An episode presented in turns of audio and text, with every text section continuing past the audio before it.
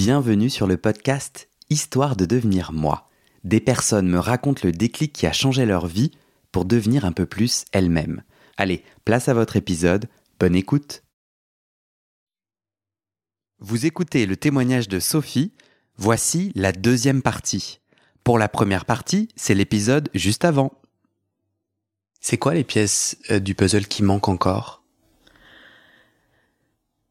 Bah, disons qu'il y a plein de, de questions. En fait, la réception de ce dossier m'a apporté euh, des réponses, mais euh, d'autres questions. Par exemple, pourquoi est-ce que, pourquoi est-ce qu'il précise que tout particulièrement mon père ne pouvait pas s'occuper de moi? Est-ce que c'était parce que euh, il le voulait mais il pouvait pas parce qu'il était pauvre? Ou est-ce que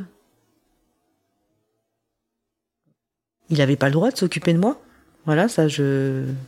Donc c'est d'autres questions et puis après il manque aussi plein de. Moi j'aimerais en savoir plus sur leur histoire. Euh. Moi j'ai vu quand j'avais 20 ans une kinésiologue qui m'avait euh, expliqué que j'étais euh, issue d'une lignée, lignée pardon, de femmes pour lesquelles être femme c'était un handicap. Et voilà, ça permet un petit peu ce dossier de me dire bah, peut-être qu'effectivement la kinésiologue elle avait raison, peut-être que pour ma mère biologique, même si elle était mariée, elle, elle avait peut-être, euh, je sais pas, des ambitions, etc. Peut-être que pour elle avoir un enfant c'était euh, un handicap, être euh, voilà.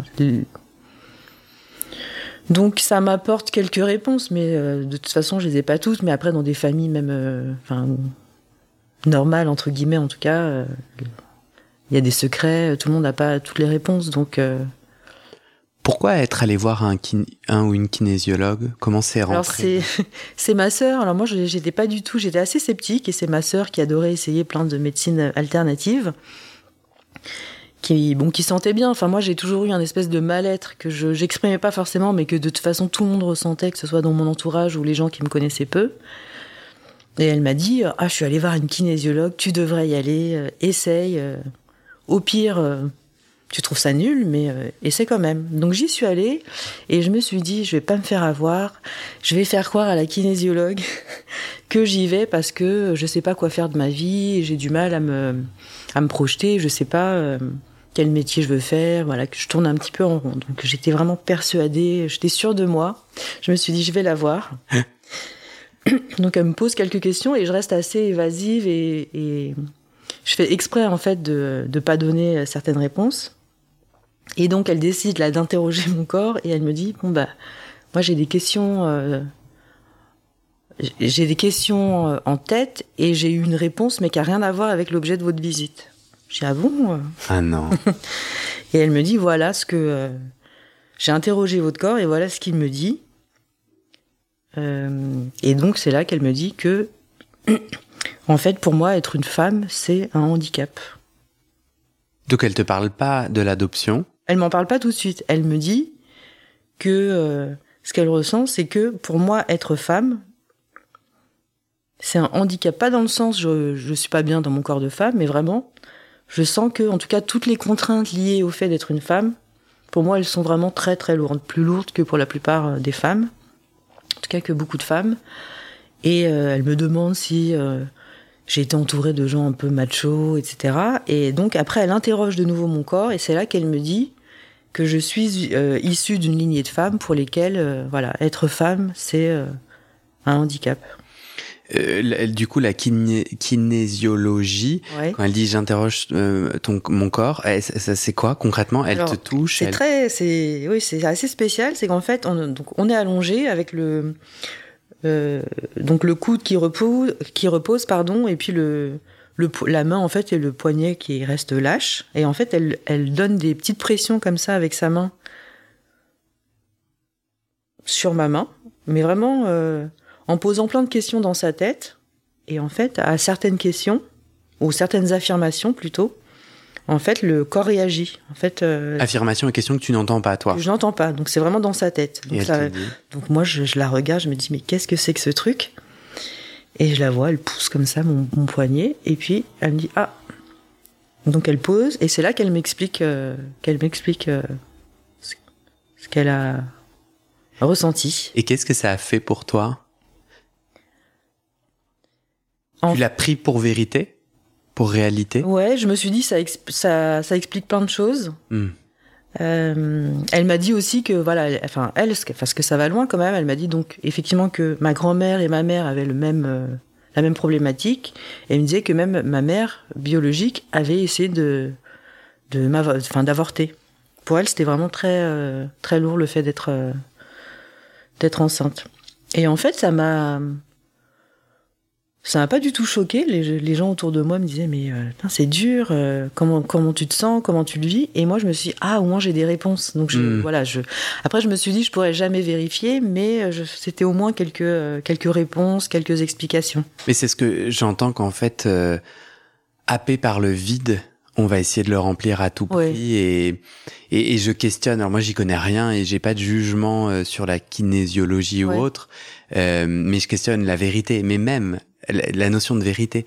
Mais même en fait, si tu retrouvais, et ça va être ma question d'après, en Corée, des personnes qui appartiennent à ces familles et qui peuvent dire, euh, je ne sais pas si ça serait plus ou moins la vérité, mhm. puisque c'est la c'est ce que les autres ont observé. Et même si tu pouvais rencontrer tes parents biologiques, saurait-il dire euh, tu vois, une vérité. Euh... Ouais. Après, j'ai quand même quelques indices parce que, alors moi, j'ai quand même reçu ensuite une réponse puisque quand on reçoit le dossier, ils nous demandent l'accord pour euh, effectuer une recherche dans le système du gouvernement coréen pour retrouver les parents biologiques. Ok.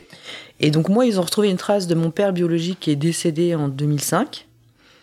Et ma mère biologique, elle, elle a complètement disparu des radars, mais depuis, en fait, ils ont jamais retrouvé. Ils sont incapables de me dire la date à laquelle elle, elle a figuré dans le système euh, pour la dernière fois. Donc, je pense vraiment que ça corrobore. Ouais, et je me dis, elle, elle a dû même partir, euh, je pense, à l'étranger. Euh, je pense qu'une fois que qu'elle s'est séparée complètement de, mon père et qu'elle m'a, m'a donné à l'adoption, je pense qu'elle, elle est partie faire vivre la vie. Enfin, j'espère, je lui souhaite vivre la vie qu'elle voulait vraiment avoir. Ce, ce, numéro de dossier, on parle de quoi en fait? C'est quand, quand, euh, quand ils disent on n'a même pas retrouvé des traces, c'est qu'une fois que tu euh, mets un enfant à l'adoption. Alors non, en fait, tous les Coréens, ils sont enregistrés dans le système du gouvernement, avec une adresse, etc. Et donc, normalement, quand euh, l'agence d'adoption lance la démarche, recherche simplement les deux personnes avec le nom, prénom dans le système, et ils peuvent récupérer le, les coordonnées. Donc ils prennent contact et seulement s'ils prennent contact, euh, s'ils arrivent à prendre contact et si les parents biologiques euh, l'acceptent, là on peut euh, pourquoi pas organiser une rencontre.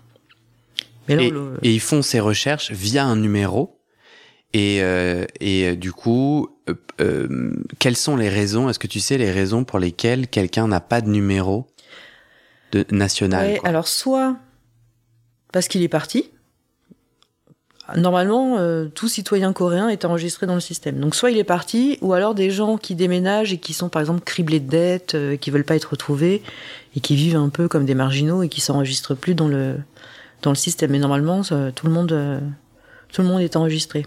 Ou, lorsque tu décèdes, il se désenregistre? Non, puisqu'en fait mon père biologique, on sait qu'il est décédé en 2005.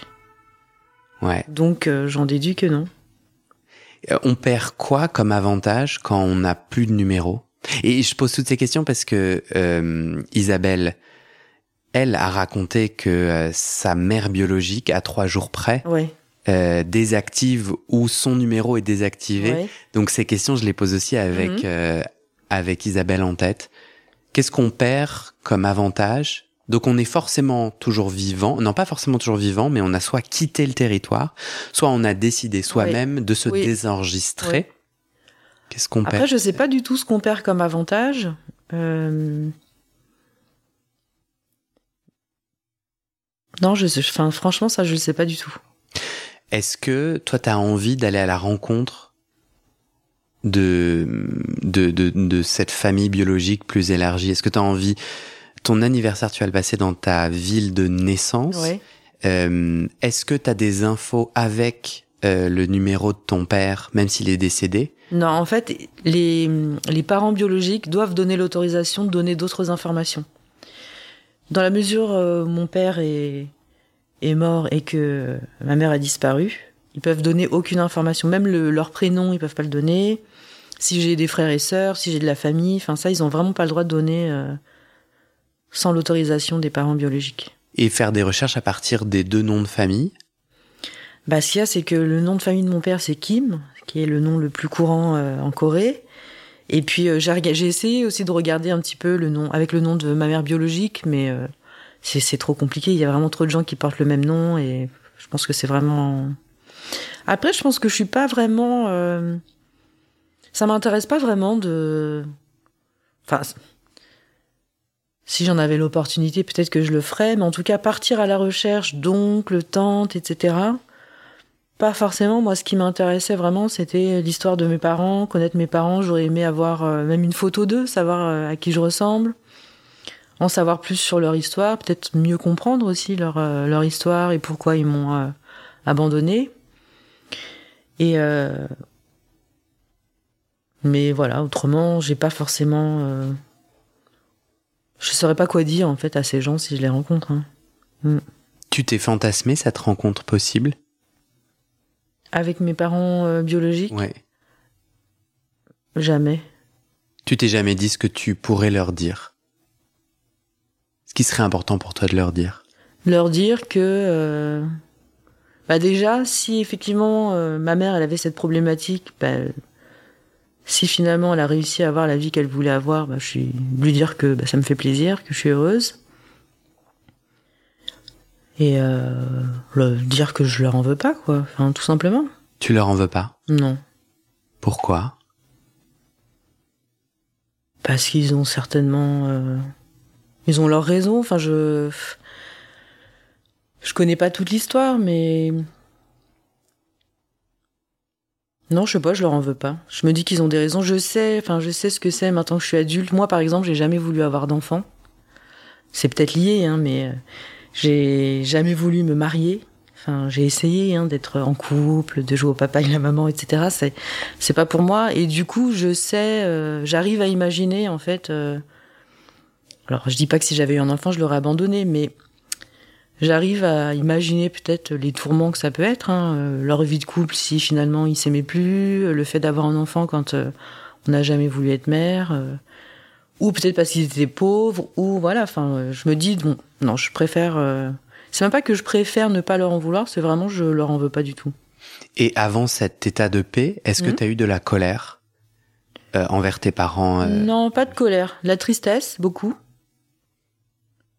Euh, Ouais, de la tristesse. Mais pas de colère. J'avais plus de colère envers mes parents euh, adoptifs que, que biologiques, ouais. Et tu sais pourquoi? Bah parce qu'ils ont jamais euh, ils ont jamais pris en compte le fait que en tout cas enfin moi je suis arrivée à 3 ans c'est vrai que mon frère et ma sœur sont arrivés un peu plus jeunes je suis arrivée à, à l'âge de 3 ans et ils ont jamais pris en compte le fait que j'avais eu une histoire avant donc c'était vraiment on efface tout et on recommence. 1 2 3 t'es française t'es blanche. Euh, tu sors pas de mon ventre mais c'est vraiment comme si je t'avais fait. Alors que non ça peut pas être comme si. Euh, et puis le fait de d'avoir euh, ouais de m'avoir fait culpabiliser sur euh, mon envie de découvrir d'en savoir plus sur mon histoire. Et puis euh, encore il y a quelques mois de découvrir que ce dossier il l'avait depuis le début enfin moi j'ai demandé j'ai renvoyé un mail au coordinateur euh, coréen en lui demandant mais est-ce que ces informations nos parents euh, adoptifs euh, les avaient? Il dit oui bien sûr c'est le dossier qu'ils ont reçu avant même que vous arriviez en France Hmm. donc en fait, toutes ces informations, ils les avaient et ils, n'ont- ils les ont jamais. Enfin, ils ont toujours menti, même si je peux entendre que c'est pas évident en tant que parent de. On sait pas comment aborder le sujet, mais enfin bon, au bout d'un moment, euh, quand on sent que l'enfant est en souffrance, je pense que c'est bien de de lui apporter des réponses. Je suis assez euh, fasciné par le, la dichotomie entre la bienveillance que tu as à l'égard de tes parents biologiques et euh, la, la critique Oui. que tu as envers tes parents adoptifs. C'est marrant parce que dans les deux cas, moi, euh, intimement, je ressens de la tristesse et de la colère et de l'injustice, Mhm. mais peut-être presque au même niveau. mais moi je suis enfin tu vois on s'en fout de moi mais je te partage quand même. Ah puis en plus j'ai pas ton histoire enfin il y a plein de choses. Donc euh, j'essaye pas de juger mais de te dire moi de mon côté j'ai le même niveau quand j'essaye de me sonder j'ai le même niveau de tristesse et d'injustice dans les deux cas et le même niveau de compréhension de chemin de vie de de, de possible pourquoi et de pardon Ouais. Euh, et j'entends que toi il y a une, une vraie dichotomie Oui, parce qu'en fait, mes parents. euh, Enfin, dans le. Enfin, oui, mes parents biologiques euh, ont décidé de me de m'avoir, mais enfin c'était peut-être pas vraiment voulu, c'était un contexte particulier, c'est la Corée, enfin voilà, c'était euh, on peut dire la même chose de tes parents adoptifs c'était un oui, mais- contexte particulier Oui, mais alors eux, eux, ils ont fait la démarche d'adopter, c'est-à-dire que quand on adopte, on sait qu'on adopte un enfant avec une histoire, surtout quand on n'adopte pas un enfant qui est bébé, enfin même quand il est bébé, hein, de toute façon, mais on doit prendre ça en considération, on doit. Moi, je me dis, mais je trouve ça fou, par exemple, d'adopter des enfants qui viennent de, tous les trois de Corée du Sud, de n'avoir jamais montré aucun intérêt pour la Corée. Ils sont même jamais allés en Corée, alors que mes parents, c'est des gens qui ont toujours beaucoup voyagé. Ils sont allés au Japon. Enfin, ils- ils- c'est des gens qui ont toujours beaucoup voyagé. Donc, c'est pas parce qu'ils n'avaient pas l'habitude de voyager ni les moyens. Jamais. Ils, ils nous ont amenés dans des restaurants chinois, vietnamiens, mais jamais dans des restaurants coréens. Ah ouais. À ton avis, vraiment, euh, parce que je pense qu'il voulait. Alors, je pense que bon, il, il voulait bien faire. hein, je pense qu'il voulait qu'on se sente complètement français, mais euh, on peut pas se sentir complètement français quand tous les jours on nous renvoie le fait de on n'est pas vraiment français. Moi, on m'a dit tout le temps, euh, mais tu viens d'où? T'es de quelle origine Et bon, je le comprends, mais effectivement, euh, quand les gens euh, me voient, ils se disent pas tout de suite. Ah mais t'es française. Quand je suis à l'étranger et que que je dis que je suis française, les gens disent oui mais bon t'es pas vraiment française, alors que moi j'ai toujours grandi avec des parents français, élevés dans la culture vraiment française. Donc Hmm. Donc c'est pour ça, et puis c'est le fait de voilà de même si je peux comprendre que euh, c'est compliqué, on sait pas forcément surtout pour euh, ma mère qui elle pouvait pas avoir d'enfant. Elle devait avoir cette crainte que je reparte euh, dans mon pays, que je recherche ma mère biologique et que je la quitte à tout jamais. Enfin, ça je peux l'entendre. Hein. Mais je pense que quand j'ai quand j'ai commencé à être plus stable et mieux dans ma peau, etc., je pense que là, c'était le bon moment pour, euh, pour m'en parler. Qu'elle le dise pas avant, bon, pourquoi pas, j'arrive à le comprendre, mais, euh, Hmm. mais après, je pense qu'elle aurait pu euh, dire, voilà, maintenant t'es prête. Qu'est-ce qu'elle essayait de protéger, à ton avis, cette femme qui t'a adopté En mentant? Je, je pense que effectivement pour elle, c'était déjà compliqué d'assumer le fait de pas avoir eu d'enfant à elle, j'allais dire, enfin d'enfant euh, naturellement. Euh, surtout que mon père, lui, il est vraiment d'une, euh, il vient d'une famille euh, dans laquelle les liens du sang c'est euh, sacré. Ah.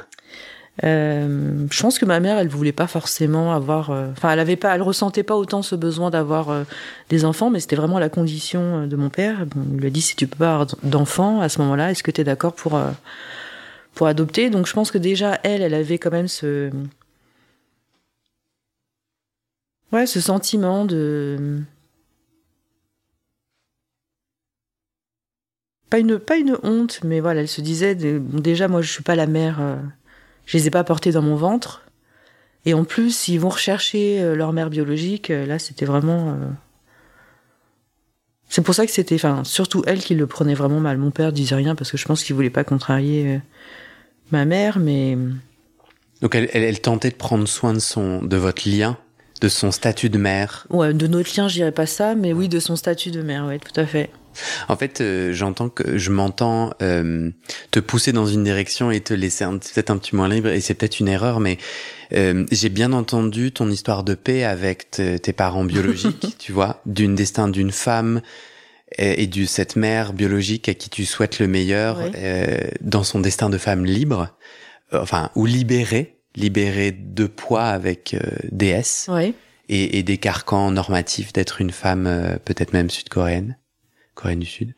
Euh, et je crois que j'avais un peu envie, et peut-être un peu en faisant du forcing, d'entendre une histoire de paix, de comprendre le, le destin d'une autre femme, Mm. de ta mère adoptive. euh, et, euh, et je me demandais en fait, dans, dans, dans cette recherche et dans les informations que tu as aujourd'hui, est-ce que ça change quelque chose pour la femme et ton destin à toi, pour la femme que tu vas devenir ou que tu peux devenir Tu parlais de d'enjeux d'attachement, tu as dit au début, tout à l'heure, euh, je pense que c'est lié. Hmm. Euh, avec ces nouvelles informations, avec ce voyage en Corée, est-ce que tu as l'impression que tu vas pouvoir ouvrir des potentiels dans ton destin de femme? Je pense pas. Je sens que ça va quand même me libérer un peu, mais ça va pas me changer euh, complètement. À ton avis, ça va te libérer un peu de quelle façon? Alors je sais pas si libérer c'est le mot exact, mais en tout cas j'ai vraiment l'impression là que j'entends, j'entame un pas une nouvelle vie, mais un nouveau chapitre. Hmm.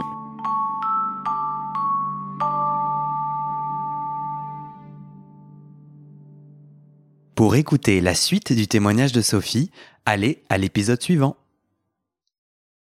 Et c'est la fin de cet épisode. Vérifiez dès maintenant si la suite est déjà publiée. Sinon, vous pouvez vous abonner à ce podcast sur votre plateforme d'écoute pour être alerté dès la sortie des nouveaux épisodes. Et si vous aimez les témoignages intimes comme celui que vous venez d'écouter, j'ai deux autres podcasts qui pourraient bien vous plaire. Je vous les présente. Ma dernière séance de psychanalyse. Ça, c'est un podcast dans lequel des gens me racontent leur dernière séance sur le divan et comment la psychanalyse les a aidés ou pas. Et d'ailleurs, c'est avec ce podcast que j'ai gagné le prix du meilleur podcast de conversation en 2022. Comment devenir sexuellement épanoui? Ça, c'est un podcast dans lequel des hommes, gays, bi ou queer, racontent leur chemin de sexualité et comment ils tentent de s'épanouir face aux normes. Alors pour écouter ces podcasts, vous pouvez tout simplement taper les titres dans la barre de recherche de votre plateforme d'écoute. Mais je vous mets aussi dans le descriptif de cet épisode les liens pour écouter ces podcasts et les liens de mes réseaux sociaux pour découvrir les coulisses de mon aventure de podcasteur et aussi la page de dons pour soutenir mon travail et mes podcasts. En tout cas, n'hésitez pas à m'envoyer vos retours et vos réactions à guillaumefedepodcast.com ou sur mes réseaux sociaux. Ça me motive énormément de savoir que ces histoires naviguent et résonnent, ou pas d'ailleurs. Allez, merci pour votre écoute et à très bientôt dans vos oreilles.